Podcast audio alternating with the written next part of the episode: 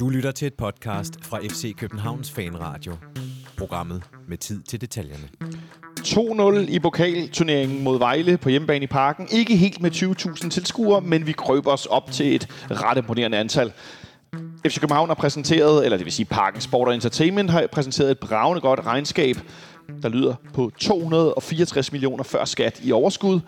Og så skal vi på søndag møde OB i Superligaen endnu en gang i Parken. For tredje gang på en uge spiller vi på hjemmebane. Og OB har simpelthen ikke vundet i Parken siden den 17. maj 2007 i pokalturneringen. Ja, det er længe siden. Velkommen til FC Københavns Fanradio. Vi skriver i dag fredag den 3. marts 2023. Mit navn er Jonathan Folger, og jeg er bænket i FC Københavns Fanklub. Jeg glæder mig til at være i dit lytterselskab cirka den næste times tid, hvor vi skal gøre os selv og hinanden klogere på de her tre emner, jeg lige fik nævnt i indledningen. Og så har vi lige lidt sladder her til at starte med. Jeg skal byde velkommen til mine to gæster i dag. På min venstre side sidder altid ulastigt klædte Nikolaj Sten Møller. Velkommen til dig, Nikolaj. Tak, det kan diskuteres. Okay, det var et forsøg på et kompliment. Det blev hermed slasket til gulvet. Overfor der sidder den anden ulastelig klædte gæst i dag. Henrik Monson, velkommen til dig også. Tak skal du have. Ja, se, vi løfter lige stemningen her, ikke? Jeg bad jer lige om at tænke over noget helt andet end de der tre ting, inden vi gik på. Men før vi taler om det, så grunden til at nævne det med det ulastelig klædte, det er fordi, at det i dag er fodboldtrøje fredag. Og det betyder, at der rundt i det danske land er afsindelig mange mennesker, også nogen, der normalt ikke er fodboldinteresseret, der har haft en fodboldtrøje på. Jeg har set nogle billeder fra rundt omkring, hvor nogen skriver, at de har lånt til hinanden osv. Og det er den her kampagne med at give penge til Børnecancerfonden, hvor folk samler ind på MobilePay. Og det gør man opmærksom på, blandt andet ved at have fodboldtrøjer på. Har du haft det på i dag, Henrik? Nej, det har jeg ikke. Men jeg fik et billede af min kæreste, som jeg overhovedet ikke interesserer sig for fodbold i morges, hvor hun havde taget en af mine trøjer, som lå hjemme hos hende, taget på arbejde. Altså en tilfældig sweatshirt, eller? Nej, min FCK-trøje havde hun taget på. Må jeg gætte, stod der nummer 15 på ryggen? Det gjorde der. Ja, stod der ovenover skaldede mennesker til VM? Nej, det gjorde det ikke. Nej, okay. Nej, det gjorde det ikke. Men en gammel PC-trøje? Nej, ikke en gammel PC-trøje. Den ligger. Den låner jeg ikke ud. Det var bare min... jeg har altid haft nummer 15 på min trøje. Jeg har en, der ikke er nummer 15 på. Der står nummer 13 på, og det er en, jeg fik af Chipper Hutchinson. Ja, okay. Ikke dårligt. Du spurgte ham ikke, om han havde en med 15 i stedet for, fordi man havde vel... standarder. Ja, nej, det gjorde jeg heller ikke. Heller ikke den, jeg fik af ham nede i Istanbul. Der var heller ikke nummer 15 på. Det var også lidt svært at spørge, om han ikke bare kunne skifte nummer. Men nej. Skifte nummer, fordi jeg godt kan lide det. Ja. Nej, men så jo, hun har støttet op om det. Og så kunne det være, at jeg selv lige skulle donere nogle penge via MobilePay. Det synes jeg, man skal gøre. Ja. Find det et eller andet sted. Det står mange steder på Twitter og Facebook og andre steder, hvor folk slår billedet op. Og på trods af, at jeg har været til roadshow i mit firma i dag med lidt over 1000 mennesker, var der ikke én eneste, der havde en fodboldtrøje på. Ah, det er ærgerligt. Ja, ikke? Jo. Jeg så på mit arbejde en, der havde, hvor der nogle steder i virksomheden var nogen, der ligesom havde, arrangeret, at vi har alle sammen en trøje på. Så var der en afdeling, hvor de ikke arrangerede det, og I kan næsten regne ud, hvad han så havde på. Jeg lavede mærke til det. Den var styrtende pissegul. Ja. Nå, men over til noget meget mere behageligt. Vi skal nemlig... fordi jeg synes, det er sjovt. Nu har vi spillet på kampe i foråret. Vi har fået nogle nye spillere ind. Det er lidt længe siden I to har været. Det er jo over 3 måneder siden. Ja, det er meget lang tid siden. Det er meget længe siden. Ja. Så synes jeg bare, at vi lige skulle huske hinanden på, hvem er det... vi holder med FC København. Men hvad er det for nogle spillere, vi har på vores hold? Så jeg bad jer om at tænke over, hvem der egentlig er jeres nuværende favoritspiller. Jeg har ikke fortalt det endnu, og så kom en lille forklaring på, hvorfor. For ligesom at genopfriske, hvad er det egentlig, vi godt kan lide ved vores fodboldhold? Hvad er det nogle af de her typer? Nikolaj, hvem er din nuværende favoritspiller for FC København? Jamen, lad mig sige det med vemodighed. Det er en fyr, vi har set alt for lidt til de sidste halvandet år. Skønne Seca, som jeg synes har passet sit arbejde som anfører fuldstændig perfekt. Lige med den eneste undtagelse af hans knæ ikke har holdt. Ja. Så ham elsker jeg. Ja, hvordan kan det være? Det er kommet nærmest lige fra første gang, han har spillet. Jeg er jo bare begejstret over den måde, han har... Han kom jo ikke som anfører. Vi har jo hentet spillere, som har været født af anfører. Et grufuldt eksempel er Henrik Larsen, en spiller, som overhovedet ikke levede op til den post, som han fik tildelt fra første dag. Han gled ind som en leder fra første dag, og det var helt naturligt at gøre ham til anfører temmelig hurtigt. Ja. Og det synes jeg, det har han været hele tiden. Han er en, jeg kommer til at savne. Vi kommer jo nok ikke til at se ham igen. Det kan vi jo nok erkende. Nej, det er jo nok desværre tvivlsomt, men jeg husker det også som om, at Seca meget hurtigt i forbindelse med, at det var William Kvist, der var indført på det tidspunkt, hvis jeg ikke tager meget fejl, da Seca kom til, og så var han ude i en kamp. Og jeg tror endda også måske Bøjlesen var ude, eller hvem der nu var viceanfører, og så blev Seca anfører efter meget, meget få kampe i København og i Danmark, hvilket vel også er bemærkelsesværdigt historisk set. Ja, altså det med at træde ind og så blive det. Jeg mener også, at Ståle Solbakken lidt havde det samme, når vores ellers anfører, som husker jeg helt forkert, eller var det Jakob Laursen på det? Det tror jeg rigtigt, ja. Som også havde det samme, at han ligesom trådte ind meget hurtigt og blev anfører, fordi man kunne se, at der var en rigtig leder til stede. Ja. Men jeg mener også, at Ståle var hans vikar og fik det der armbind efter ganske få kampe en gang, hvor Laursen manglede. Altså, det er den slags typer, som Sverige ikke er holdt af. Egentlige anfører, tror jeg godt, vi kan kalde dem. Ja. Altså, der er slet ikke nogen diskussion. Henrik, nu ved folk, der har hørt den her podcast jo godt før, at din hårbror, eller fætter, skal vi kalde ham, PC, han er din absolute favoritspiller. Men han er jo ikke spiller nu. Nej. Så det er jo nærmest et benspænd for dig at skulle vælge en, som rent faktisk er aktiv fodboldspiller. Ja. Er det lykkes? Altså, jeg kunne gå ud for flere scenarier. Det ene kunne være håret, det har jeg valgt at ikke gå med. Så kunne jeg jo bare vælge at sige, at jeg holder fast i mit nummer 15, og så må vi jo gå med Daramy. Men jeg har simpelthen fået efter både sidste sæson og den her sæson en voldsomt stor kærlighed for en ung mand, der spiller nede på højre bak, som hedder Jelert. Og han... Der er ikke nogen tvivl, der kan man jo se på alle fanforer og sociale medier, at det her det er en knægt, der godt ved, hvad han kan og vil. Så jeg har kastet min kærlighed over ham, og jeg tror ikke, vi kommer til at se ham så forfærdeligt mange år herinde. Nej, hvorfor tror du ikke det? Fordi man tydeligt at se, hvor stort hans talent er. Hvis man skal sammenligne ham med en pandang, er det jo...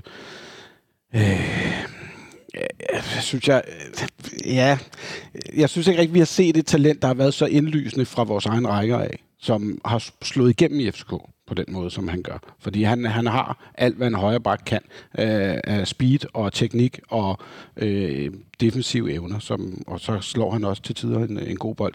Så jeg synes, han har hele pakken som en højre back, og ham får vi ikke lov til at holde på ikke i 5 år i hvert fald.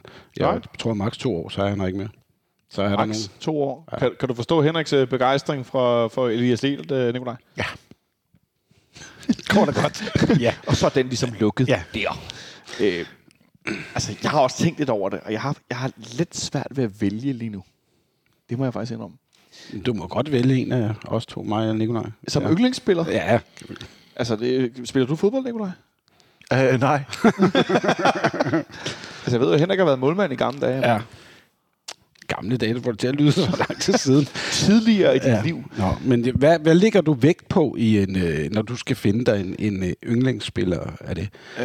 Det har været sådan lidt forskelligt. Altså for eksempel så har jeg aldrig haft en FC København-trøje med navn og nummer på, som var en dansk spiller. Lige nu har jeg faktisk liggende over min taske en FCK-trøje med nummer 15 på. Og det kan jeg godt forstå. Og det var Michael Antonsson. Ja. Han er en af mine sådan all-time greatest, en lidt unsung hero. Jeg synes, han er meget undervurderet i FC Københavns historie. Jamen, det er han også. Han var 15'eren værdig i hvert fald. Spiller det her midterforsvar med Sanka i 10-11-sæsonen blandt andet. Det skal man ikke lige undervurdere.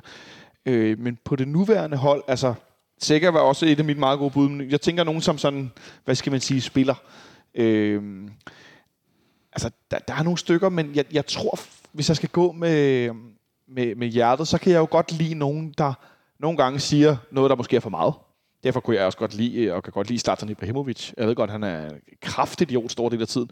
Men han er ikke perfekt. Han er også skæv. Han får også nogle gange gjort noget dumt. En Victor Fischer. Jeg tænker her på vi har en fyr med hestehale og en stor næse, som har lidt det samme. Der kunne være en målmand fra Polen, som er lidt derhen af, men faktisk er det for mig Denis Vavro. Fordi Denis, han er uperfekt, men han er... Han er gal, uden at være ubehagelig. Jeg tror måske virkelig det der, hvor sådan en som Joey Barton i England for eksempel, han var gal, men han var ikke rar at komme i slåskampe med altså ikke med holdkammerater som Lee Bowie og Kieran Dyer, men han var ikke cool.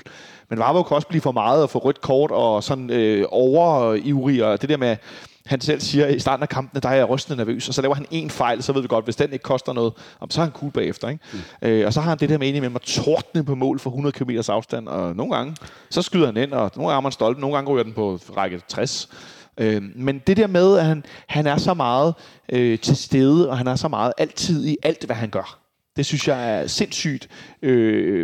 Ikke inspirerende, men jeg synes, det er meget fascinerende i en fodboldverden, der bliver mere og mere mål på, hvor meget du løber, og hvor meget du trækker vejret, hvor meget du spiser, og hvor mange fedtprocent, og du skal passe ind i en masse tal og kasser, og der er sådan en, der stikker ud. En 10-årig pige i en Disney-butik.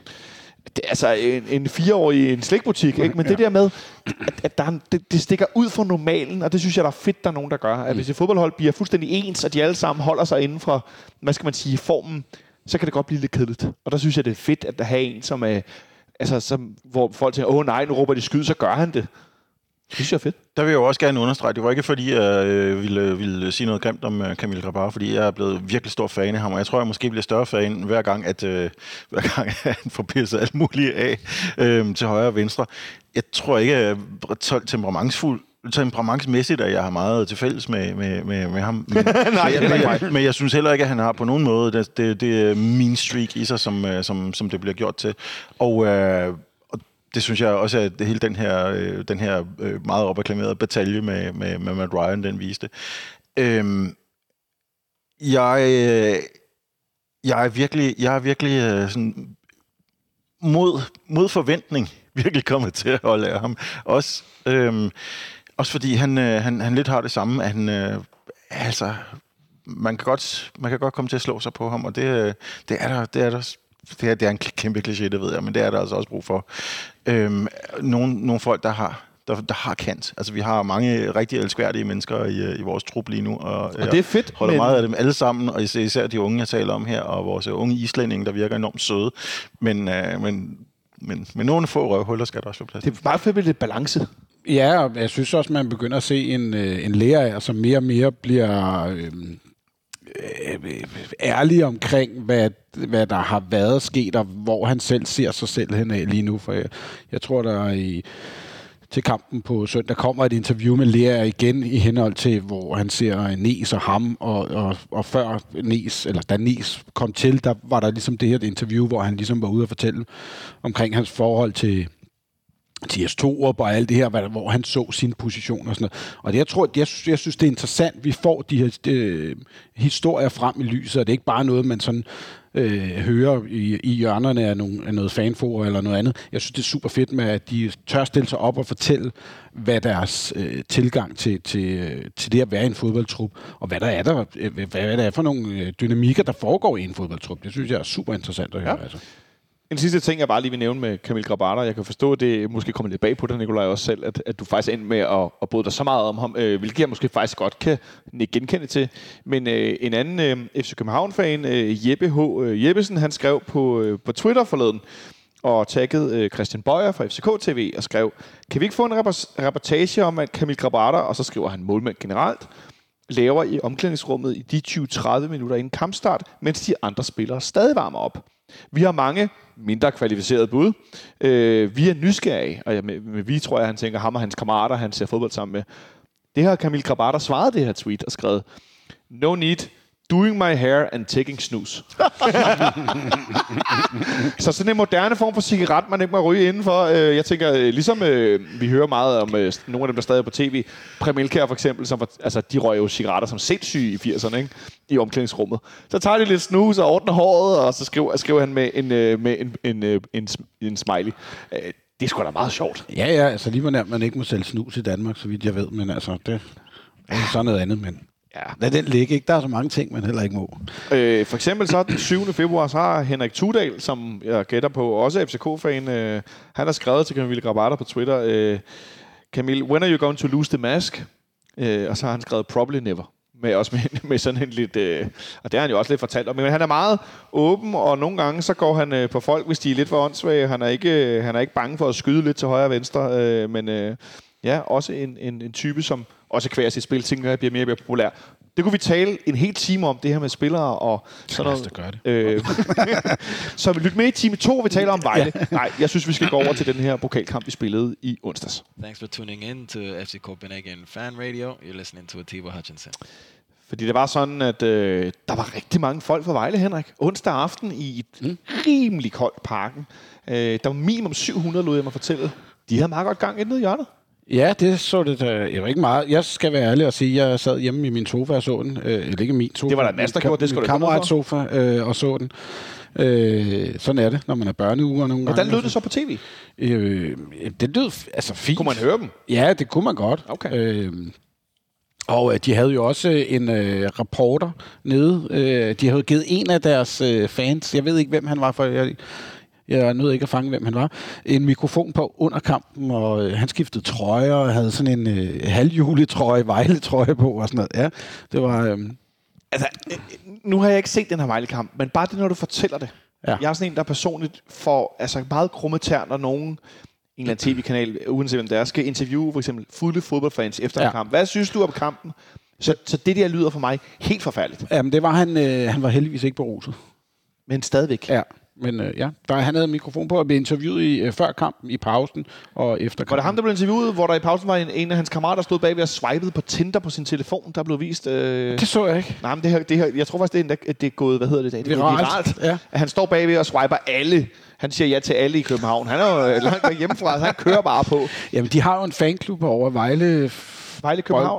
Vejle Boldklub Copenhagen, tror jeg, den hedder. Eller sådan noget. Fanklub. Ja, det er rigtigt. Og jeg tror måske, at det var ham, der var formand for det der. Eller sådan noget. Som var i... Okay. Ja. Men i hvert fald, jeg synes, det er imponerende, at de... det er da fedt. Det er fedt, at de kommer 700. Det er der mange andre, der kan lære noget af. Vejle Boldklub Copenhagen. Altså som fan af fodboldklub København er jeg fuldt med på den galej. de hedder det, eller Vejle fans København eller sådan noget? Ja, det kan være. Noget stil. Det er det dårlige research, sorry. Ja. Men jeg synes, det er fantastisk, at der er så mange, der kommer. Altså, der er Superliga-klubber, der ikke kan præstere det samme. Ja, det er der dengang. Ja. Men udover det, så var der samlet i Parken. Jeg ved, de havde forsøgt at få rigtig mange til at komme herind. Så vi kunne se, om vi for 23. i gang kunne være 20.000 eller flere til en kamp i Parken. Det lykkedes ikke helt, Nikolaj. Nej, og det der er lidt ærgerligt, det skal jeg kaste lidt afglans over det, fordi sandheden er jo, at det var... Jeg prøvede lige at opgøre det. Det var den kamp, som ikke var mod Brøndby, og ikke var en finale selvfølgelig. Det er den pokalkamp, vi har flest tilskuere til, både hjemme og ude. Det er så meget vildt. Som ikke var mod Brøndby, og som ikke var en finale. Det er så ret vildt. En onsdag aften i slut februar. I klokken 20. Klokken 20. Hele børnesektionen er stort set væk, ikke, på den der. Ja. 17.433. Og det er jo ikke nogen hemmelighed. Og det er ikke sådan en rygklap og ting eller noget som helst, men de 8-9.000 af dem, de stod hernede bag målet på sektionen, der ikke var helt fyldt, men som var nærmest fyldt. Der var lidt plads op i det ene hjørne på øvre, og det var det. Det er sgu ret imponerende. Det er godt. Nu, jeg vil bare sige, nu kan man se, at folk kommer. Når der er fyldt på både øvre og nede og B til sådan en kamp, så kommer folk. Altså, så er der ikke noget at rafle om. Så er det ikke sådan en, når I spiller i godt vejr om søndagen og sådan. Nej. Så er der fyldt. Så er det sådan der. Slut. Så stor respekt for det. Jeg kan nævne, hvad den hed til højeste kamp, som ikke var mod Brøndby, og som ikke var en finale. Og det var. Skal vi lige... er det noget, vi kan gætte, eller er det helt sort? Jeg ved ikke, om vi kan gætte det, men vi skal i hvert fald nogle år tilbage. Vi har faktisk talt om den turnering. Har vi talt om det? Er det altså, at vi er i pokalturneringen, ikke? Vi er i pokalturneringen. Og så er de mod OB, hvor vi taber? Nej, det var en finale. Det var 2007. Der taber vi finalen til OB. Ja. Men det var semifinalen, den turnering. Det var mod Lyngby, og der var 15.497 i Parken. Okay. Der var ikke så mange i Lyngby. Det kan jeg slet ikke huske. Okay. Finalen kan jeg huske. Ja, vi vinder 4-0 over Lyngby. Brian Hammelein, en spiller, som vi stadigvæk er aktiv, er han ikke? Jo. Eller medejer. Han er begge dele. Han var ung Lyngby-talent. Ja. Han begik straffespark, han scorede selvmål, og Jesper Grønkjær gjorde fuldstændig grin med ham, indtil han blev pillet ud efter første halvleg. Vi vandt 4-0, og burde have vundet langt større. Ja. Det gik slet ikke op for mig, den der sidste kamp, vi har tabt til OB, det er simpelthen finalen herinde. Det er det. Den var jeg inde at se sammen med min daværende 3-årige datter, og det var et stort mareridt, kan jeg huske. Jeg sad oppe på øvre A, Og jeg lavede ikke andet end at hente is og popcorn. Det og vi tabte, og det regnede. Ja, det var popcorn, der var meget riddet. Ikke nederlaget. Det regnede, Jeg prøvede bare på at underholde hende på en eller anden måde. Ikke? Nå, ja. Du var ikke din treårige datter med i onsdags? Nej, for du var slet ikke herinde. Nej, jeg var slet ikke. En, der var herinde, Nikolaj, det var Jordan Larsson, der fik første start for FC København. Det var hans far også. Det gjorde han blandt... Var hans far også herinde? Ja. Nå, det så jeg ikke. Han var både søndag og onsdag. Nå, det har jeg slet ikke set. Han fik første start var for FC København. Valdemar Lund var tilbage efter en mindre skade. Rooney Bardghji fik også lov at starte ind. Og så vi noget, som jeg ved, at nogen har glædet sig rigtig meget til at håbe på. Vi så nemlig Havkon som 8'er, og ikke som den her falske 9'er. Er der nogen, hvis du sådan tænker tilbage på den her lidt specielle kamp? Fordi en ting var, at OB stod defensivt mod som søndagen, men Vejle stod jo som noget, jeg næsten ikke kan komme på. Jeg har sådan prøvet at tænke tilbage til sidste gang, jeg tror, jeg har set nogen spille så defensivt herinde. Og det tror jeg var mod Vendsyssel. Eller nej, Thisted. Nu bliver jeg helt i tvivl. Hvor Rasmus Falk scorer til 1-1 til sidste kamp, hvor vi bagud i lang tid. Han laver sådan et mål, hvor han dribler igennem for nogle år siden i Superligaen. Fordi ellers så kan jeg ikke huske nogen, der har stået så defensivt. Ej, altså de hverken Vejle eller OB kommer jo til Parken for at skulle noget.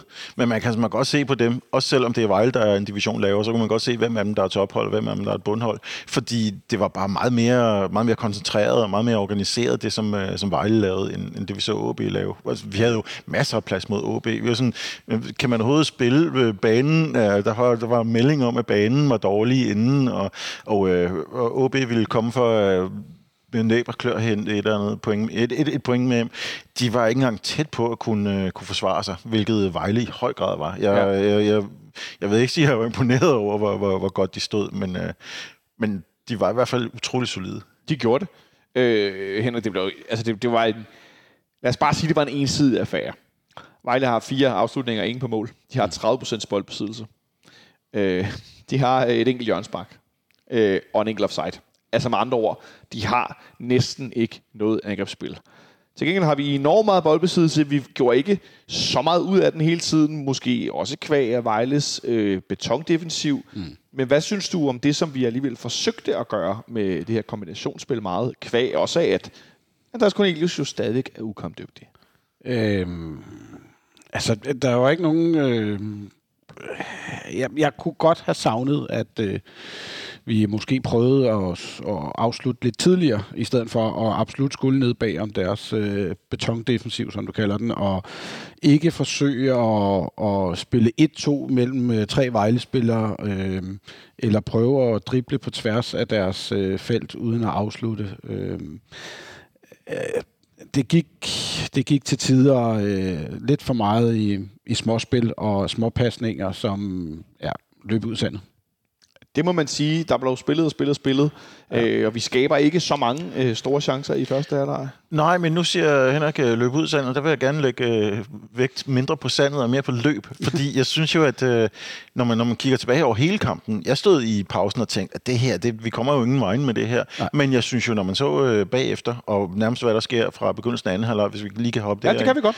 Så ser vi, hvad pointen har været, og det var at køre Vejle trætte, og det synes jeg lykkes. Ja. Og jeg står og tænker, jeg ved ikke, hvad Jordan Larsson egentlig rigtig er god til, men jeg kan jo godt se bagefter, han var god til, det var at trække sine modstandere rundt og løbe og presse, og sørge for, at spillet til enhver tid er op hos dem, sådan så de hele tiden er under pres.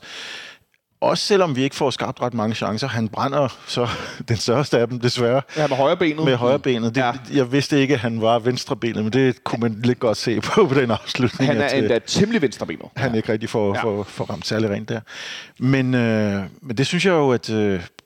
Jeg synes jo lidt, at min egen skepsis bliver gjort til skamme, også selvom det selvfølgelig skal vare indtil allersidst, inden vi får det rigtig gode resultat. Men jeg synes, at det giver mere mening at tænke, at det her det er en kamp, hvor de først og fremmest skal bruge kræfterne på at bruge de andres kræfter i første halvleg, og det synes jeg lykkes. Vi har nogle enkelte chancer i første halvleg, en returbold, hvor jeg tænker, at Diogo Gonçalves havde fået scoret sit første mål, hvis ikke en Vejle-forsvar var kommet imellem og havde fået... Jeg får ikke pareret bolden, men får ramt bolden, så den går forbi stolpen. Ellers er jeg ret sikker på, at den var gået ned i det ene hjørne, og Henrik, hvor jeg undede ham at få skubbet den der bold ind. Ja, for selvtilliden og for at komme i gang et nyt sted og alt det her. Det er da positivt, at man skal i hvert fald gerne have en positiv oplevelse snart fra hans side af. For ellers så kan det gå hen og blive en hemsko for ham. Jeg vil da gerne have, at han scorer. Jeg synes bare, men det er også sådan, som de vælger at stille op, var jeg synes, vi får alt for lidt ud af vores kanter, men det er også svært, når de står så dybt, som de gør. Jeg synes også, en Rooney Bardghji er... Jeg skrev til min kammerat, jeg synes, at mildt talt, han er elendig i første halvleg, fordi han prøver, men der er ikke rigtig meget, der lykkes. Men det er også, fordi det er meget, meget små rum, vi skal spille i. Så jeg synes, vi får for lidt ud af det, men det er også en svær kamp at spille. Det er en svær kamp at spille. Vejle forsvarede sig meget ihærdigt med nogle... Altså, det apropos klichéer. Jeg fik sådan lidt grænvoksende jyske mænd, selvom de ikke alle sammen er fra Jylland, men sådan det, de var meget store alle sammen. Der er et forskel fra det der 90'er Vejlehold med Jesper Søgaard, Jesper Mikkelsen og de der små... Alex Nørlund. Vævre-typer. Bittesmå dribler, de der små Vejle-nipser. Det her det var ikke lige frem i Vejle nipser. Nej, det var mere sådan 10 halvaggressive Thomas Graversen, der gerne ville vise, at de stod der. Altså, de ville jo gerne ind og slå på vores spillere. Og nummer 4 i Vejles forsvar i den her trepakkæde, eller sekspakkæde, eller hvad det nu var, Oliver Nielsen, som er 19 år gammel, han lignede jo en, der var klar til at spille håndbold. Altså, han var kæmpestor, ikke? Velkoff med nummer 13, også kæmpestor forsvarsspiller. Daramy med nummer 7 på midtbanen, også en tung forsvarsspiller. Et Solari på midtbanen også, som vi også har set Superligaen for nogle sæsoner siden. Også nogle hardhitter, det var virkelig nogen med noget power, ikke? Og så selvfølgelig den her meget specielle fyr nede i Vejles midterforsvar, Raúl Albentosa. Jeg ved ikke, om I lader mærke til, hvor store fødder manden har. Nej, han havde gigantiske... Det var ikke der tv-billederne var. Altså helt op fra række 31, hvor jeg står på ned og se. Jeg kunne se, at jeg bor størrelse 47. Ham der, han har store fødder. Han havde kæmpe store... Altså, han havde sådan nogle, og det var de gule, udover det. Det var også der, man kunne se dem. Sådan gule surfboards, han havde spændt under fødderne. De var kæmpe store, og han var jo stor i det hele taget. Så der blev også gået til den. Og vi ser også i første halvleg... Ham og Havkon har nogle gange noget frem og tilbage. Og i dag har dommeren jo udtalt, Peter Kærskov, at han skulle have haft et rødt kort af Bentosa i den her situation, hvor han langer Havkon, ja, hånd, arm, albu, lige hoved. Men han prøver jo undskyld sig med, at han kan jo ikke gøre for, at han ikke er højere. det er så dårligt, for du skal se tv-billederne. For han står sådan og peger på ham og siger, nu prøver jeg at vise en mand, der ikke er så høj, men han peger på ham og siger, han er jo ikke så høj, så jeg kan jo ikke gøre for, at jeg har slået ham i hovedet. Det er lidt bizarrt, ikke? Jeg forstår ikke, hvordan han får gul i den situation. Nej. Albentosa, han kigger til siden, og så slår han Havkon over kindbenet, mens bolden er langt væk. Der er et indlæg på vej ind, et frispark, som vil blive taget. Bolden er i nærheden. Mm. Og så håber jeg virkelig, at Peter Kjærsgaard, han giver det kort i blinde. Fordi ellers så er han nemlig bare uopmærksom, i stedet for hensynsløs over for spillerne. Det skal være et rødt kort, og eller også så må han sige, jeg har ikke set det, kan du hjælpe mig, linjevogter? Ja, jeg kan tænke mig til, at der måske er en linjedommer, der har sagt, der er sket noget, men jeg kan ikke se hvad. Og så bliver han nødt til at give et gult kort. Altså, jeg synes, der ikke er var i den, men altså, så havde der været rødt kort, det er der slet ikke nogen tvivl om. Altså. Ja, det tror jeg. Men det er altså jo, vi kommer jo nok ind på det, men altså, allerede på det tidspunkt har han virkelig været lidt underlig, Kærskov. Vi ser jo den der situation, der vi lige snakkede om, hvor Diogo, han skyder udenom. Der skal han jo i virkeligheden fløjte spillet af, fordi der får målmanden et knæ i hovedet. Altså, målmanden ikke noget tager sig til hovedet, der skal stoppe spillet med det samme. Ja, det er også selvom det er en stor chance. Så kan det jo undre, at i anden halvleg, så ser man Albentosa ligge med kramper, og så bliver fløjtet af. Ja. Hans regler er en lille bit smule alternativ. Det var et meget, meget specielt dommerindsats, vil jeg sige. Og nu her 2 dage efter er jeg lidt mere afmålt omkring det, men da jeg stod inde i Parken den anden aften, var jeg altså... Havde du en puls på over 140? Nej, det havde jeg ikke, men jeg havde lyst til at spørge dommeren, om han skulle låne mine briller, fordi jeg synes, at det var fuldstændig bizarrt noget af det, han foretog sig. Han snyder også i en lang række tilfælde, da Vejle især i anden halvleg forsøger at spille sig ud af vores høje pres, og at vi indimellem genvinder bolden og presser dem langt tilbage. Når de så prøver at spille sig frem, der er nogle situationer, hvor både Rotula, inden han bliver udskiftet med byttet rundt med Vavro efter 66 minutter, og Valdemar Lund, der går op nogle gange på deres angriber og bare hjerner dem ned, og ikke tager bolden. Og der tog man ikke frispark, hvor vi stod sådan og grinede af hinanden, der var kæmpe frispark til Vejle. Ja. Altså, det var der 3-4 gange, hvor de ikke ville overspille den ud, og der blev begået frispark, og der sker bare ikke noget. Nej. Og det synes jeg også var underligt at stå og se på, fordi det bliver sådan lidt, okay, hvad fanden dømmer du egentlig, ikke? Men vi skifter ud i anden halvleg efter den første halvleg, hvor vi virkelig kæmper med at komme til de store chancer. Blandt andet også fordi, at William Klem, som jeg er meget, meget vild med, ikke er den store, hvad skal man sige, spil i gang sætter. Så sætter vi Rasmus Falk ind efter 58 minutter. Kan vi dog lige rose det oplæg, han laver til det mål? Til det annullerede mål? Hvor Lea er en halv meter offside. Det er godt, mand. Det må have den af, i det mindste for en linjevogter her, som ikke havde VAR til rådighed, og som så den offside alligevel. Ja. Det var desværre godt dømt. Men sikkert en aflevering, han ligger dernede fra venstre side. Eller vip er det jo ikke. Men hårdt vip også. Altså, hårdt vip, det er godt udtryk. Virkelig præcist om bagved, og så smukt flugtet ind også. Men, ja. Desværre korrekt offside. Men pragtfuld aflevering. Ja. Nej, der er nemlig ikke VAR i pokalturneringen. Det kan man så ryste lidt på hovedet af. Det er fair nok, hvis du skal til... Lad os bare tage Greve Hillerød, hvor vi ellers har spillet sidste år, ikke? Jeg skal til at sætte vareanlæg op på de der... Lift, kamera, var. Kør en lift ind, op med et kamera. Okay. Ja. Altså, den her pokalturnering, den pose skal vi slet ikke åbne. Der skal vi ikke, det er vi tid til. Jeg vil hellere snakke om, Nikolaj, det her tempo, der kommer i anden halvleg. Vi sætter Rasmus Falk ind, samtidig med, at vi sætter Daramy ind. Og det gør vi i stedet for Klem og Diogo Gonçalves. Hvad synes du, nu sagde jeg, at der kom tempo, men udover det, hvad synes du ellers, det bragte til vores spil, at vi fik de her 2 spillere ind? Jamen, jeg lægger virkelig ikke så meget mærke til Falks rolle i det, men man lægger meget mærke til Daramis rolle. Altså, han går ind og piner ham der nærme Elvius, som på det tidspunkt netop er kørt træt af den arbejdsivrige Diogo. Og det er jo ligesom der, at strategien begynder at give mening. Ja.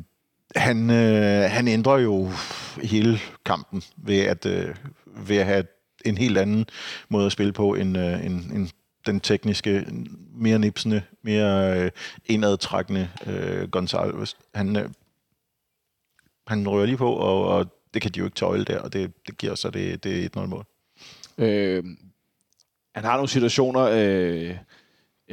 Daramy, han har også en situation, hvor afslutningen bliver reddet, men hvor han laver en dribling, hvor han vender tilbage i banen på ham Elvius her, hvilket er et fantastisk navn.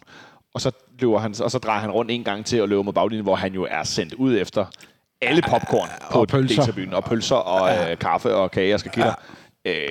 Det der spillehumør, Daramy har været efter den her vinterpause, hvad siger du til det sådan, altså grundlæggende i at være så klar? Ja, jeg er vild med det, altså. Jeg er sikker på, at der også stadigvæk går en mand rundt op i Aalborg, og stadig lidt snot forvirret efter at have været herinde i søndags, fordi der legede han også kispus med deres højre bakke. Kasper Jørgensen, som kom til fra Lyngby. Ja. Han var ked af, at han ikke var blevet i Lyngby, tror jeg. Fordi det var... Han har bare et antrit, som du ikke ser mange andre steder i Superligaen. Og jeg bliver så ked af det sommer, når han skal tilbage til Ajax. Men... Sådan. Vi skal glæde os over om den tid, vi har, og der kommer han til at være en af de små brækker, der skal til for, at vi skal vinde det dobbelt i år. Ja, det er jeg ikke uenig i. Han er meget, meget afgørende, tror jeg faktisk. Men han kommer igennem til den her scoring, efter at han får den her lidt af en tordenkugle af en diagonalbold fra Vavro ned i frimærket, som han får vendt af på forsvarsspilleren. Skal målmanden gøre lidt mere ved den, eller er han undskyldt? Ja, målmanden skal... Ja, det er ikke særlig godt målmand. Nej, det er det ikke. Jeg ved ikke, om han bliver distraheret der, Claesson. Det gør han ikke. Han kommer først bagefter, ikke? Han kommer nemlig først bagefter, men jeg kan godt forestille mig, at det formentlig distraherer, men det der lille bit smule, der skal til for. Altså, der må... Eller også er han bare en dårlig målmand. Nej, det synes jeg faktisk ikke, han er. Han har faktisk ret mange gode redninger, vil jeg sige. Han har nogle fine aktioner. Og... Men altså, den skal han gøre mere ved. Det synes jeg ikke, der er nogen tvivl. Han skal ikke have armene langt op for nåden i hvert fald. Nej, det skal han. Det er meget tæt på hans venstre skulder. Men han er måske lidt ud af balance, da afslutningen kommer. Det er det eneste, jeg kan sige til hans til hans forsvar. Men ellers så synes jeg, at han spillede faktisk en okay kamp. Hvor stor lettelse var det, Nikolaj, for dig at se, at vi faktisk fik scoret det her mål efter en lidt frustrerende omgang fodbold i ret lang tid i kampen, frem til det her 67. minut? Jeg synes, det kom. Jeg synes, det trak kraftigt op på det tidspunkt der, så jeg var ikke rigtig så nervøs for, at det ikke skulle. I det hele taget er jeg ikke særlig nervøs for, at det nok skal lykkes at slå dem ud over to kampe. Jeg synes, første gang, man for 11 år ser, at nu begynder der at være plads. Det er der, hvor efter en time, hvor igen Albentosa, mærkelige mand, den her mand, som Neestrup meget generøst kalder en viking, hvis en viking sådan 4 gange under et slag, der varer 1,5 time, skal have behandling, så tror jeg ikke, at han havde været den mest populære viking den dag. Han har nok været død. Ja, formentlig. Han skal ikke engang have behandling her, men han er alt for langsom og står og snorks over, og så bliver bolden pillet fra ham op på midten, så ligger han sig ned og ser skadet ud igen. Men imens er der 3-2, og Rooney er ved at score. Og når vi begynder... den bliver så pillet, det afslutningen hedder lige, men heller ikke mere. Men når vi begynder at kunne slå kontra på Vejle i de situationer der, så kan man godt se, at så er de ved at have udsolgt. De vil være lidt møre. Jeg ventede også på den her time 65, det går fra øvrigt også søndags mod OB, når de når til, hvor de første, især offensivspillere, der har løbet meget uden bolden, når de begynder at skal skiftes ud. Når de begynder at være trætte i det her pres uden bolden, og ikke kunne hvile lidt med den. Hvad sker der så?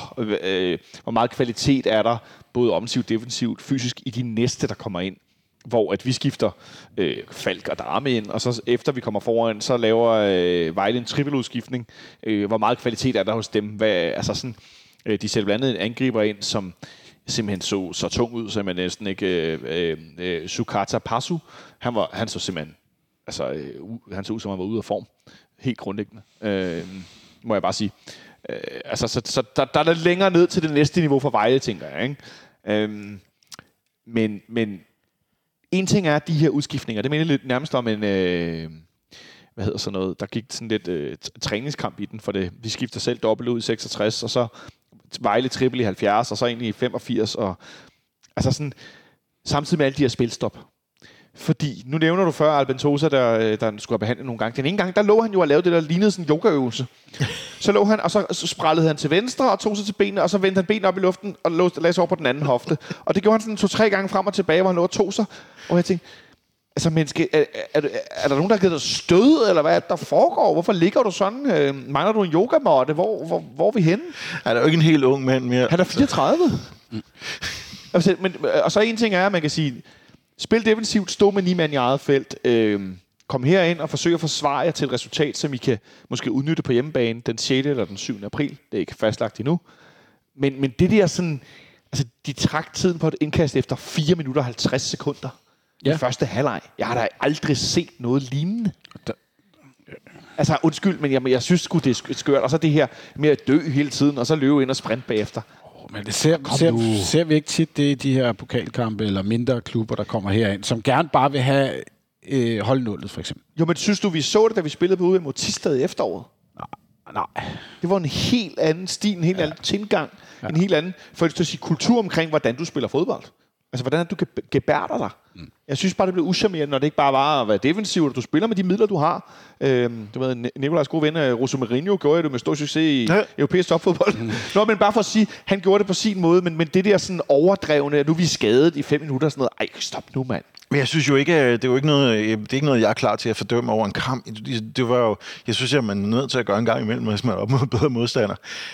Men det var jo bare, det var så massivt. Altså, jeg har mere respekt for skuespil, hvis det er godt skuespil. Det var sådan, du, det 4. gang, du ligger ned, og du vil gerne være den, der ligesom langer ud og sparker andre folk ned, og formentlig ikke har respekt for, at de ligger og vrider sig alt for meget. Så prøv lige at få det til sig overbevisende ud i det mindste. Ja, der gik sådan lidt spansk Nikolaj Poulsen i den. Men der er det også, der vil jeg jo sige, at der vil gerne lige nævne, at Raúl Albentosa har et langt højere snit i kort, end Nikolaj Poulsen har. Bare ikke overraskende. Bare til direkte sammenligning. Men jeg synes jo også, at... hvor var det, jeg ville hen? Jeg ved ikke, hvem vi skal rose, om Nikolaj Poulsen eller... Nej, det var ham, jeg ikke ville rose. Det var Peter Kærskov, der ikke styrer situationerne omkring det. Hvad synes du, han skulle have gjort? Den, jeg nævnte for det første skal han jo ikke fløjte af, når man ligger og krampe. Og det gjorde han jo ikke kun med ham, men også med flere andre Vejle-spillere. Ja, præcis. Og det er ikke en alvorlig skade, og derfor skal der ikke fløjtes af. Så må de få fat i bolden og sparke den ud. De havde den jo også, da Albentosa lå med krampe, men der ville de ikke sparke den ud, fordi så gik der jo endnu længere tid, så kunne de få behandlingen ville jo stadigvæk tage de der halvandet minut. Så altså, det var lidt fjollet. Ja, det havde han jo ikke styr på, Kærskov, og det var jo...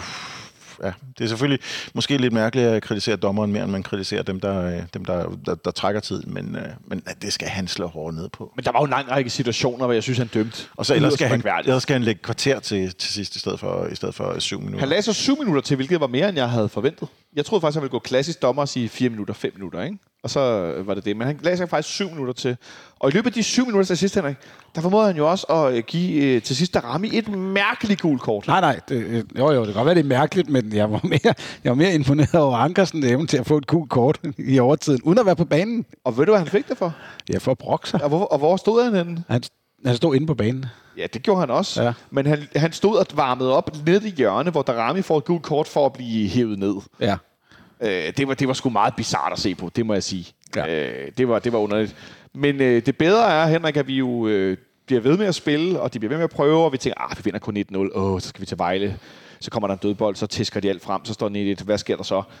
Men til allersidst, så scorer vi noget, der ligner noget, der er blevet... lidt en opskrift for os på at score mål i det nye, Jakob Neestrup spillesystem. Mm. I gamle dage var det en bak, der lagde en bold på bagerste stang, og en stor angriber. Der kunne vi næsten godt, også sådan en overtid, så kommer der en tordne. Det kan være Damedøj, det kan være Andreas Cornelius, det kan være en anden, der bliver scoret. Ja. Nu er det en bold kort i dybden i højre siden, og så en flad bold ind foran. Nu var det Havkon, der fik lavet oplægget den her gang til Claesson, der kom frem med det, som jeg har valgt at kalde karate-tågen. Fordi han løfter armene lidt, som sådan en karate-kid, og så stikker han sin højre fod frem, selvom venstre egentlig er mere naturlig. Og så fik vi scoret alligevel til 2-0. Ja, men det passer jo ikke ind i... Claesson skal jo være den, der scorer det første mål. Sådan, det har det jo været i størstedelen af vores kampe. Eller sådan noget. Ja. Så, men nej, det er jo dejligt lige at få lukket til 2-0, at vi ikke skal derover og... på trods af, at der er 5 uger til, skal over, jeg kan ikke tænke mig til, at vi skal hjem, og vi skal derover forsvare en 1-0, hvis vi kun havde vundet 1-0, men vi skal derover med mere ro på bagsmækken, for at bruge en kliché, og kan nøjes med at bare spille 0-0, spille vores eget spil. Ja, eller vinde stille og roligt. Ja, kan vi også. Er det ikke måske stille med lidt reserver på det tidspunkt. Ikke? Hvor tryg er du ved, at vi ender med at gå samlet videre, Nikolaj? Meget tryg. Ja. Vi går videre. Så er den ligesom lukket der. Så synes jeg egentlig bare, at vi skal kåre en man of the match for kampen i onsdags, hvis vi kan det. Og Henrik, du skal lige tænke lidt. Se, Nikolaj, du får lov at lægge for sig. Jeg har ikke engang overvejet det heller. Jamen, det er ikke så originalt. Jeg siger det samme, som Parken gjorde. Elias Jelert, ja. Som jeg havde som man of the match den anden dag, hvor det var Daramy, der blev det. Jeg vil faktisk også gå med Jelert, kan jeg så godt indskyde, mens Henrik kan lige tænke sig om. Ja, men det, jeg kan ikke umiddelbart lige komme. Han gjorde det simpelthen så godt. Ja, det gjorde han. Og han synes også, Christian Sørensen spiller også en god kamp. Det synes jeg faktisk, han gør. Så 2 på Jelert, og så en... Ja, og det er sjovt, man skal sidde og sige, at en forsvarsspiller er man of the match i en kamp, hvor vi har 70% af spillet, og ikke er presset på noget tidspunkt, ikke? Men det er heller ikke for hans forsvarsspil. Nej, præcis. Nej, det er det ikke. Der var nogle få gode defensive aktioner, men langt det meste, han lavede, der var godt, var frem i banen. Det er der simpelthen ingen tvivl om. Så den er hermed givet til Jelert. Lad os tale om noget, der også brager derude, nemlig regnskabet, der er blevet offentliggjort i dag. Så er det godt, at vi har en aktionær med, Henrik. Hvor mange aktier har du i FC København? Hvad var det, vi blev enige om? 24, tror jeg, det var. Er du klar til at få et lille... Ja, jeg siger dig, jeg skal holde fest. Hvad er det, 10 kroner, jeg får, tror jeg, er per aktie. Men de er købt både dyrt og billigt, så ja. Men sådan er det. De er købt med hjertet, og ikke, det er ikke noget, jeg skal blive fed af. Har du betalt med hjertet, så er det sådan nogle slices? Nej, det har jeg ikke. Jeg har betalt med redde penge, men det tror jeg ikke, det er det, jeg i min alderdom, jeg skal sidde og smækre mig i sangria i Spanien for de penge. Men man har lov til at håbe. Ja. Parken Sport Entertainment AS har præsenteret regnskab i dag for 2022 med en omsætning på 1,314 milliarder, var jeg lige ved at sige. Altså 113,14 millioner kroner, og et resultat for skat på 264 millioner kroner. Det er temmelig, for lyst til at sige, voldsomt. Det er et ret stort opsving efter corona-årene med nogle voldsomme underskud, hvilket giver god mening. Der står blandt andet også, at der blev ikke solgt nogen feriehuse i LaLandia-områderne. Det vil sige, at der er ikke nogen sådan ren indtægt i at sælge bygninger, huse. Og så bliver der som nævnt her også, at det i 2021 bliver der solgt 380 huse. Ja. Så altså, bare for at give et billede af, at der var en naturlig indtægt i, at man solgte nogle ejendomme, man havde opført. Det har man simpelthen ikke gjort her heller. Det er svært at sælge nogen, man ikke... Nå, men mere mener som, der har ikke været sådan en logisk indtægt i at sælge nogle feriehuse. Der er selvfølgelig noget Champions League, der har givet nogle penge, men ikke desto mindre, så synes jeg, det ser ret godt ud. Forventningen til 2023 er så, at man har en omsætning på 1,175 millioner kroner, og et resultat på skat mellem 125 og 150 millioner, altså overskud før skat. Hvad siger du til det som aktionær? Jeg er lille aktionær, men dog aktionær. Ja, alt har sin ret. Altså, jeg er jo glad for, at man kan lave et overskud, som kan købe en mellemstor dansk fodboldklub lidt syd for København for de penge, åbenbart. Men det er da rart at se, at der er en positiv udvikling. Der har også været en god belægning på feriehuseudlejning, som jo også er en stor indtægt, som man har i Parken Sport og Entertainment, men det skal man ikke glemme. Og det har jo både tit og ofte været op til diskussion om LaLandia skal sælges fra, både enten som selskab eller som bygninger og i andre konstitutioner. Og der kommer man altså til at eventuelt miste en stor indtægt i Parken Sport og Entertainment, og det er vigtigt, det er Parken Sport og Entertainment, som fodbolden jo ikke længere er en del af. Det er jo særskilt...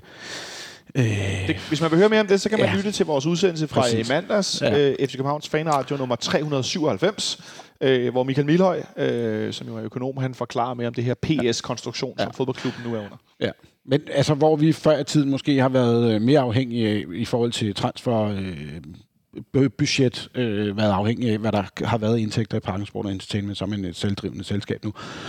Og når det er sagt, så er jeg jo glad stadigvæk for, at mine aktier de er et selskab, som formår at vækste og gøre det godt i et marked, som har været svært i 2 år i post-corona. Ja, jeg er i hvert fald ikke så nervøs for vores økonomi herinde, Nikolaj. Jeg har set nogen, der har lavet lidt fis med, at vores overskud nærmest er samme beløb, som det har kostet nogen at købe sig ind i en anden fodboldklub i det københavnske område. Også sådan set i en historisk kontekst, hvor specielt er det for dig som fan at se først den her med, altså nu bliver fodboldklubben det første sådan... Vi vidste jo godt, det ville ske, men det første sådan egentlig skridt mod, at man skiller det ud af den her konstruktion, som Flemming Østergaard skabte i sin tid, og at vi nu ser, altså økonomien er så stærk, som den er. Først og fremmest synes jeg, det er svært at forstå præcis, hvad strategien er. Ja. Jeg synes ikke, det er 100% klart, hvad der egentlig skal ske. En ting er, at man... Det er selvfølgelig der den her forståelse af, at det er lettere at sælge et selskab, der er allerede udskilt. Men det ville man ville stadigvæk kunne sælge en del af en koncern, uden større problemer. Det er mere et spørgsmål om for mig, hvornår kommer det til at ske? Hvor konkret er planerne? Hvem er køberne? Og så videre. Og det synes jeg i virkeligheden ikke, man ved meget mere om nu, end man gjorde før. Nej, også det her med, at det kan være, at det er nogen, der investerer sig til en del af det her, den her fodboldklubsselskab. Det kan også være nogen, der køber det hele. Men at der er sådan, vi kan gætte på, at Lejer Sejr for eksempel lejer 60% af det her FC København PS, og så køber en eller anden 40. Det kan også være omvendt. Det kan også være 10 forskellige, eller 3 forskellige, eller sådan. Altså på den måde er det lidt... Men det er jo lidt, som du nævnte før, så er det jo lidt et paradigmeskifte, fordi vi har vendet os til det her med, at det sundeste at have, det hele blev i virkeligheden, hele Parken Sport og Entertainment blev lagt an på, at det var sundt at have nogle andre forretningsben, som kørte stabilt i baggrunden, og ikke rigtig ikke gav nogen problemer, levede et stille liv. Moderskibet. Præcis. Sådan så man havde råd til den her super omskiftelige fodbold eksistens ved siden af, som kunne gå helt galt et år og gå helt godt et andet. Og desuden hele den der filosofi om, det var sundt at eje sit eget stadion, at man ikke er... Altså man har noget som noget fast ejendom, som man selv kan bruge og selv få indtægter fra, i stedet for at skulle leje sig ind. At det også er skilles fra nu her, og at Parken officielt blev meldt til salg her sidste år. At man gerne vil af med det hele og snakker om at bygge det om sammen med nye partnere, og så have et fast lejemål over 30-100 år. At det er... Man skal vende sig til, at det ikke er den filosofi, man ligesom handler ud fra. Og jeg glæder mig til at høre præcis noget meget mere om, hvorfor det er den rigtige vej at gå. Det gad jeg godt i virkeligheden have en lang indsigt i, fordi det er meget anderledes i forhold til, hvad vi ligesom er blevet flasket op med over de sidste 20 år. Ja, klart. Det er kun for min egen blå øjnes skyld, som jeg sådan ser, hvordan det... Jeg tror, man med... Fitness.dk gjorde nogle erfaringer, som man ikke ønsker at gøre med Parken, for eksempel. Og i Fitness.dk endte man jo op med et selskab, som for det første ikke tjente penge, for det andet stod man med ufattelig mange centre, som skulle renoveres og have skiftet udstyr, og det var rigtig omkosteligt.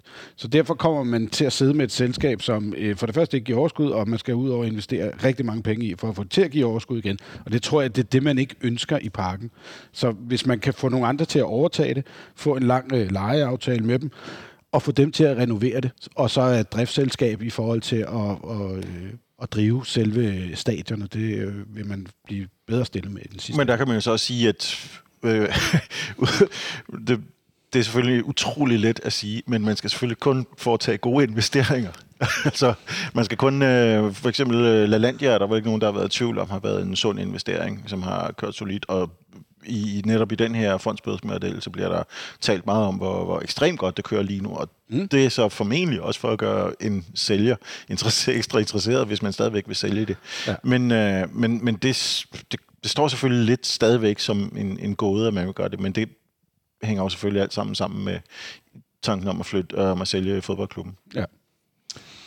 Men du snakker med paradigmeskifte. En ting er den her tanke med ro på den økonomiske bagsmæk ved at have stor omsætning og sikker indtjening ved, at folk stopper ikke med at få børn, der godt vil geder og bade og gå i honky-tonky-land og dermed bruge penge i LaLandia. Altså, det holder jo ikke op med at være interessant. Det har det været siden jeg var barn, og jeg kunne ikke forestille mig, at børn stopper med at synes, det er sjovt. Ergo, deres forældre bliver nogle gange tvunget til at tage derhen med dem. Så tjener man penge. Men fodboldklubben, du nævner også det her med, at det kan gå op og ned og i showbiz, og derved er det sikkert at tjene penge på den her anden måde. Men en af forskellene er vel også, at man nu mere voldsomt satser på, at de år, hvor det går ned, skal for det første være færre, og nedgangen skal være mindre. Tror du også, det kan være noget af årsagen til, at man lidt mere tør satse på ikke at have den her økonomiske sikkerhed i de her andre, dele af selskabet? Ja, måske. Altså, hvis man med nogenlunde sikkerhed kan fastslå, at det kommer ikke til at gå rigtig dårligt et år, så er alt jo fint, i hvert fald hvis det rent faktisk lykkes. Ja. Jeg har selv interesse for et hold nede sydpå i Barcelona, og de har formentlig tænkt nogenlunde det samme, da de foretog nogle af deres investeringer. Nu er de så i en situation, hvor de formentlig ikke får lov at købe spillere, og desuden bliver ved med at sælge ud af deres aktiver, bare for at få råd til at køre driften videre. Så der er ikke noget, der er garanteret i den retning. Men hvis man kan leve op til de her krav, så er jeg sikker på, at der er regnet på det. Så er det bare at håbe på, at det, der er tilbage i klubben, efter at man har solgt stadion fra og solgt LaLandia fra, det er solidt nok til at kunne tåle lignende nedgangen, hvis de skulle komme, eller også bare fuldstændig undgå dem, hvilket, som sagt, næsten er umuligt at spå om. Nu er jeg ikke så meget styr på Espanyol, men hvad er det, de har? Det er kniven stukket ind. Nej, det er selvfølgelig Barcelona, du taler om. Og jeg synes, det er faktisk for øvrigt, det er en god sammenligning med nogen, hvor det hele kører, og det ser rigtig, rigtig godt ud. Det ser godt ud nu, og det ser godt ud på lang sigt, og pludselig begynder det at krakelere. Hvad er det så? Hvordan kan man overleve? Hvordan kan man bibeholde niveau? Hvor jeg heller ikke kan lade mig tænke, havde klubben stået bedre eller dårligere uden LaLandia i corona, som trak det samlede selskab ned? I don't know. Jeg er ikke økonom, men interessant er det i hvert fald. Henrik, det sidste her, inden vi går videre. Nå, men jeg vil ikke sige noget. Jeg var bare overrasket over hans tilhørsforhold. Jeg troede også, det var Espanyol. Nå ja, okay, på Mars. Der kan man se, hvordan vi kan blive narret her, selvom vi kender hinanden godt. Ja. Nå, lad os se, om vi kan blive kloge på, om OB kan narre os på søndag. Fordi det er den tredje kamp på en uge i Parken. Det føles nærmest fuldstændig surrealistisk efter mere end 3 måneders pause, at mange af os nu igen på søndag skal herind og se en fodboldkamp, hvor der endnu en gang er solgt rigtig mange billetter. Eller det vil sige, der er rigtig mange sæsonkort, der er rigtig mange billetter, der er solgt, og der er rigtig mange billetter, der er... Jeg tror, man taler om aktiverede billetter. Fordi man kan jo ikke vide, om folk bruger dem. Nej. Men man kan i hvert fald godt sige, hvor mange der er mulige at få fat i. Og der er ikke så mange tilbage. Det kan jeg vist godt afsløre. Så endnu en gang tror jeg bare, man skal til at få hømmet sig, hvis man gerne vil hen og se fodbold på søndag. Det er et OB-hold, som vi snakker om. De har ikke vundet en kamp herinde, siden de slår os i pokalfinalen i 2007. Og før det, så har de ikke vundet siden 2003. Og den kamp kan jeg godt huske, Nikolaj, herinde i Parken. Vi taber 4-2. Det gør vi i en kamp, hvor Steffen Højer blandt andet nærmest scorer fra midten. Hvor vores målmand er lidt ude at sejle. Det kan så nej, det er det ikke. Det er det nemlig, ja. Nej, det er bare Trabowski, som er langt ude at sejle. Okay. Og Mabemiti scorer, Davelt scorer, for det skal være løgn. Vi taber 4-2. Og statuen, som nogen kalder de nøgne, fodboldspillerne, der står hernede på hjørnet for hjørnet af C- og B-tribunen ude på parkeringspladsen. Det er så længe siden, så den står inde på midten af parkeringspladsen. Midt inde på området herinde. Ja, det kan jeg godt huske, jo. Det er ved at være nogle år siden. 2003, det er 20 år siden næsten, at OB har vundet herinde i Superligaen. Knud Erik Fisker var dommer, kan jeg se her. Så længe siden er det. Der var færre tilskuere, end der var til vores kamp i onsdags mod Vejle. Det i sig selv, synes jeg også er meget vildt. En søndag, hvis jeg ikke tager meget fejl, kl. 17, en tv-kamp. Og så taber vi simpelthen til Vejle. Hans Bakke var træner. Shibu Sissoko scorer, Peter Møller scorer. Men OB laver hele 4 mål. Det var en tid, hvor OB nogle gange var en svær modstander. Vi tabte ikke så mange kampe til dem altid, men det var ofte en hård nød at knække. Jeg tror faktisk, det er en lørdagskamp. Jeg kan se, at den bliver spillet kl. 5, og det er i august, så det har været i Champions League-kval. Tror du det? Ja, de skulle spille mod Slima Wanderers samme onsdag. Slima Wanderers. Der var nogen, der fik en på goddagen. På Malta. Hjalte scorede et fantastisk langskud i den kamp. Ja. Anyway. Ja. Men grunden til, at jeg nævner alle de her ting, er, at det er for at sætte det lidt i perspektiv i forhold til, at vi nu skal for 3. gang på en uge spille på hjemmebane. Formodentlig mere fyldt end i onsdags, men et temmelig fyldt stadion mod et hold, som jeg gætter på, kommer til at komme ind og stille sig ret kompakt. OB har spillet 0-0 i foråret, og så har de tabt 4-2 til FC Nordsjælland. Deres store talent, Minte, er ude i nogle problemer med en kamp, han ikke var udtaget til i sidste uge, fordi han havde været fuld inden, og så var han disciplinær årsag sat af, og så har der været ballade på OB's træningsanlæg, hvor han oppe og slås med Mads Fryk her. Der sker alt muligt andet i OB end fodbold lige nu. Men jeg synes heller, vi skal fokusere på os selv, Nikolaj. Nu så vi endnu en gang det, jeg kalder en træningsøvelse mod Vejle. Nu så vi Jordan Larsson starte, inden vi så Havkon spille 90 minutter endnu en gang. Hvem af dem tror du starter inde på toppen for at starte med det, som jeg synes er mest interessant, nemlig vores angrebsspil? Jeg tror, vi får Havkon tilbage igen, og så tror jeg tror mere eller mindre, vi får samme opstilling som mod OB. Jeg tror, det var en pokalopstilling, og vi går tilbage til den kamp, altså til den opstilling, der gjorde det fint mod OB. Og det er jeg i virkeligheden meget tryg ved. Jeg synes stadigvæk, at Havkon er et bedre bud på en center forward end Jordan Larsson, og de kan nogenlunde de samme ting, men jeg synes, at Havkon har vist mest forløbig, og så håber jeg, at Jordan kommer ind og måske udnytter, at han har godt med kræfter, og at OB'erne formentlig også bliver slidt lidt op under kampen. Ja, vi så ham mod OB sidste søndag komme ind til allersidste kamp i år, komme med et pres i den forreste kæde, som jeg var jeg vil sige lidt overrasket over. Hvor meget energi han er inde i de her sprint frem i presset, og lidt voldsomme taklinger måske også, men han skulle virkelig ind og vise, at han gav altså alt, hvad han kunne. Nu har Havkon spillet så mange minutter. Tror du bare, han får lov at spille videre, ligesom Nikolaj? Hvad siger du, Henrik? Ja, altså, jeg tror ikke... Nej. Altså, jeg har sgu lidt svært ved at gennemskue, hvad der skal ske på den midtbane, for at være helt ærlig, og hvem der skal spille på toppen, når nu vi ikke har corner. Og jeg har meget svært ved at gennemskue, om en Jordan Larsson er ved at være kørt ind også. Jeg synes, jeg har rigtig mange ubekendte i et hold, hvor tingene kører. Før tiden har vi måske siddet lidt og godt kunne spille Wing of Wheels og alt muligt andet. Men er det også fordi, der er så mange spillere, der er så gode? Ja, altså prøv at kigge på vores bænk. Altså pokker, vi har sagt det en gang for nogle år siden også, hvor halvdelen af Superligaen ville jo være startelver, hvis man sad på FC Københavns bænk. Det gør man altså bare nu. Havde man spillet i hvilken som helst anden klub i Superligaen, så var man nok startet ind. Ja. Men det er også det, som Nis var ude at sige i løbet af ugen, at han bliver nødt til at holde tro. Jeg kan ikke huske, hvad han nøjagtigt sagde, men han er nødt til at holde truppen i harmoni, tror jeg var sådan noget, han var ude at sige. Balance måske? Ja, balance i forhold til spilleminutter og alt det. Men samtidig skal han også stille med den stærkeste opstilling.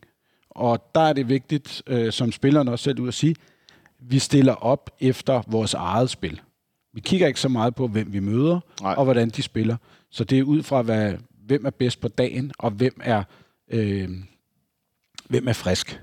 Så derfor så tror jeg sagtens, der kan komme en udskiftning eller to, alt efter hvad status er på de respektive spillere. Ja, nu har vi set Diogo starte inden 3 kampe i træk med, divergerende succes. Vi mangler stadig det her mål, han for eksempel er tæt på at lave mod Vejle, eller en assist, eller sådan en, jeg står i hvert fald en følelse af, okay, der er nogle aktioner, der lykkes, og det løfter sig sådan lidt. Tror du, han får lov at starte inden for 4 gange i træk? Jeg skulle sige, hvis jeg tror, han starter ind igen, men jeg tror også, at hvis der er en af de 4, vi nok taler om her, som skulle skiftes, så skulle det være Rooney i stedet for Diogo. Ja. Jeg tror ikke, at Lund, jeg tror ikke, at hvad hedder han, Falk, jeg tror ikke, at Klem afløser Falk igen, og jeg tror ikke, at Havkon starter ude i stedet for Jordan. Der er jeg ret sikker på, at der kommer Claesson tilbage i startopstillingen, og så rykkes Havkon frem. Den eneste, jeg kunne forestille mig at skiftes ud, det ville være Diogo i stedet for Rooney, men jeg tror faktisk ikke, det sker. Nej, fordi jeg synes heller ikke, at Rooney spillede sig på holdet i onsdags. Men det igen, det er en lortekamp, der skal spille sig på holdet i, fordi det er et hold, der står så lavt. Ikke? Den her kamp kommer han til at få væsentligt mere plads ude på sådan en kant. Tror du det? Kommer OB til at stå meget længere? Jeg ved ikke, om det kommer... Altså, måske lidt mere som OB, men Vejle stod jo voldsomt meget tilbage. Ja. Jeg har en idé om, uden at jeg har siddet og set samtlige af OB's kampe, synes jeg, det er et fodboldhold, som rent faktisk gerne vil spille fodbold. Jeg synes også, Alm er ved at få noget struktur på holdet. Og trods af, at han nu her i vinter har mistet nogle af sine... De er bare blandt andet. Af sine profiler, og har noget intern uro og sådan noget. Han var jo for hvad? 6 måneder siden, det er et af de største fyringsoplæg i Superligaen som træner, indtil han stillede sig op på 6'eren, tror jeg det var, og smedede Jesper, Mikkel Bischoff til at sige, at han skulle slet ikke blande sig i, hvornår han skulle fyres, fordi det vidste han godt selv, hvornår han skulle stoppe. Og efter det endte det jo med, at de vandt jo kamp på kamp, ikke? Og så han er en taktisk god træner, som jeg godt kan lide. Jeg kan godt se, han vil noget. Og for at svare på de spørgsmål, så tror jeg, de kommer til at gerne ville spille noget fodbold. Ja. Men det afhænger også meget af, hvem han har til rådighed, fordi det... Ja. Vidste I, at han har skrevet en roman? Nej. En roman, som hedder... Som hedder 1 af 11. 1 af 11? Ja, altså, det må være et fodboldhold, ja. 1 af 11? Det er simpelthen... Og hvad er underrubrikken? Underrubrikken, eller artiklen her, hedder Alm afslører elitefodboldens mørke sider. Det er simpelthen en bog om fodboldens kyniske magtspil, om spillernes rolle som handelsvarer, og om trænerens umulige opgave med at fordele sin tillid. Han virker en lille smule desillusioneret. Jeg ved ikke, om han skrev det i en periode, hvor han var arbejdsløs. Det lyder grådkvalt. Men den kom i april sidste år allerede, og skulle åbenbart være en krimi om, eller en krimi eller en socialrealistisk krimi om en ung talentfuld fodboldspiller, som havner i et beskidt spil. Jeg havde en idé om, at det var en eller anden bog, han havde skrevet for 10 år siden, eller sådan noget den der. Men den er ny. Den er ny. Den er udgivet 18. april 2022. Så fik vi også lidt funny fact om... noget kultur. Ja. Det kan jo være en snarere tid til at skrive ind til. Et andet, ikke funny, men dejlig fact, er, at Copenhagen Sundays har skrevet her for ikke så længe siden på Twitter, at Krotolava ikke er skadet. Han er blevet scannet, og det var kun et slag, han fik i kamp mod Vejle, og dermed ikke nogen skade. Og i hovedet, eller? Fordi han havde en del hovedslag sammen med... Altså, nu er vi videre på den her Vejle-kamp, men nej, hvor spillede de urent og kom for sent, og det var noget mærkeligt noget. Jeg skal også lige sige, at han selv kom voldsomt for sent. Ja, det gjorde han da. Men det er jo vores gode ven fra Georgien, og han har det med at rage de der gule kort til sig for at være lidt voldsom, ikke? Så han matchede meget godt ind imellem, men jeg var sgu forundret over det der Vejle-spil, det må jeg sige. Jeg ved ikke, om jeg kan blive forundret over OB's spil, men med de kampe, vi har set nu, Nikolaj, vi så en ikke så god udnyttelses, hvad skal man sige, procent, men en god evne til at skabe chancer mod OB. Mindre mod Vejle, der var skiftet lidt ud i startelveren. Henrik er lidt inde på, de kommer måske lidt længere frem på banen. Tror du, de kommer langt nok frem til, at vi kan se noget af det, der lignede spillet med OB? Det håber jeg. Nu fik de jo fornøjelsen af at starte ude mod to tophold. Og jeg så... så kan de få et til. Jeg så første halv... Jeg plejer at komme ind og fortælle, om jeg ikke har set et eller andet hold overhovedet. Men nu kommer jeg så i tanke om, at jeg stod faktisk og så første halvleg af deres fredagskamp mod Farum, da jeg stod og lavede mad her. Og der synes jeg faktisk, at de var meget positive i deres indstilling til den. Det står også lige i afslutningen af efterkampen, så vidt jeg husker. Nogenlunde lige, og det, så stadigvæk går de fuldstændig midt over i anden halvleg, kan man så se i sammendraget bagefter, mens man vasker op. Det var lidt sådan, jeg forestiller mig, at kampen måske kan udvikle sig her, at de kommer voldsomt optimistisk ud, og de kan godt spille fodbold, de har ganske udmærkede spillere. Og de var i faser af den der kamp mod Nordsjælland, der var de faktisk ganske gode, men så knækkede de så også fuldstændig midt over, og det håber jeg så lidt, at vi også dømt ud fra de to kampe, vi har spillet her i Parken i den her uge, kan se igen. Det lyder netop som noget, vi har set nogle gange. Vi når til 60, 65, 70. Modstanderen, jeg mangler et udtryk for det, men de presser i virkeligheden over deres fysiske evne for tidlig i kampen, hvilket gør, at der ikke er moment, eller der ikke er energi til 90 minutter. Og det var også det, jeg synes, især vi i første halvleg så Vejle gøre, hvor jeg også tænkte, det holder ikke. Den der kadence. Tror du, det bliver det samme med OB, eller er de bedre stillet fysisk, tror du, en OB, som også har nogle offensive spillere inde, hvor jeg tænkte, de der spillere er ikke lavet til at presse, og må tage Forsum og Lukas Andersen ud ret tidligt, fordi de har løbet for mange meter, simpelthen? Nej, altså, jeg tror ikke, der er særlig mange, der fysisk kan følge med os i Superligaen PT. Nej. For det første, så spiller vi hurtigere, end vi gjorde under Jesper. Vi spiller langt mere sikkert, hvilket vi gør, at vi får vores modstandere ud at løbe meget mere.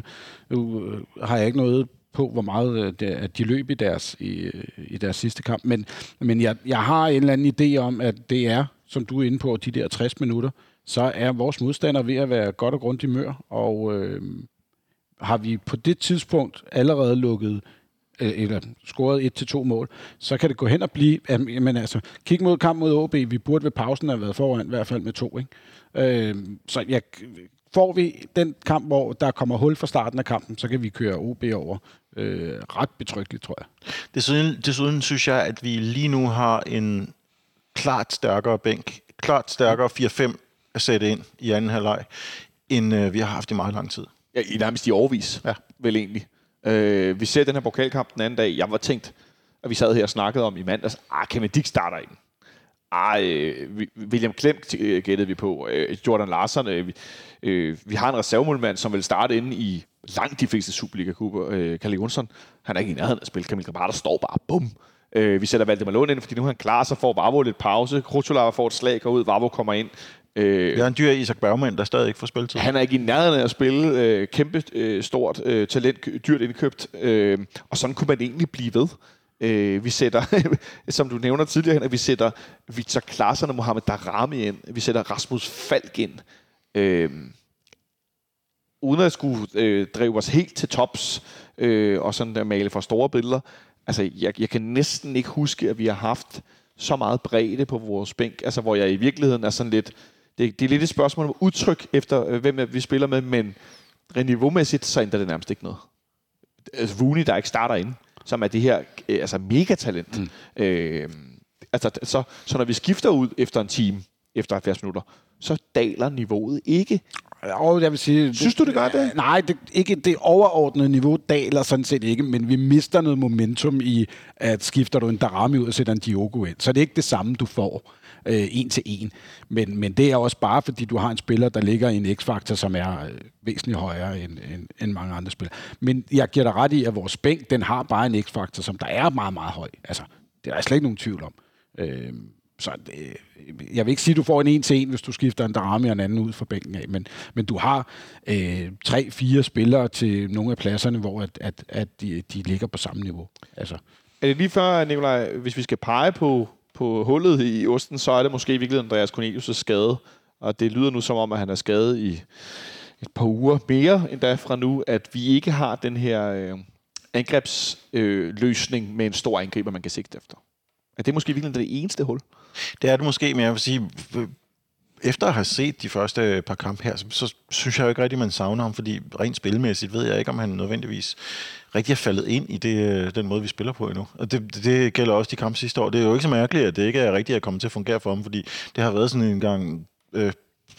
der I har set Hunger Games alle sammen, ikke? Det der, hvor de spiller det der stop, gå, Henrik stop, set Hunger gå, Games. Spil. Jeg kan ikke engang huske, jeg kan godt huske det, men... Sådan har hele hans sæson jo været. Altså, han er blevet... Stop and go. Han er blevet stoppet hele tiden, og, ja. Og ikke kommet op i nogen form for rytme, og det er derfor, han ikke har scoret nogen mål i ligaen. Ja. Jeg synes ikke nødvendigvis, at man på noget tidspunkt tænker, at der kunne det være meget godt at have ham som rambuk, fordi spillet har fungeret.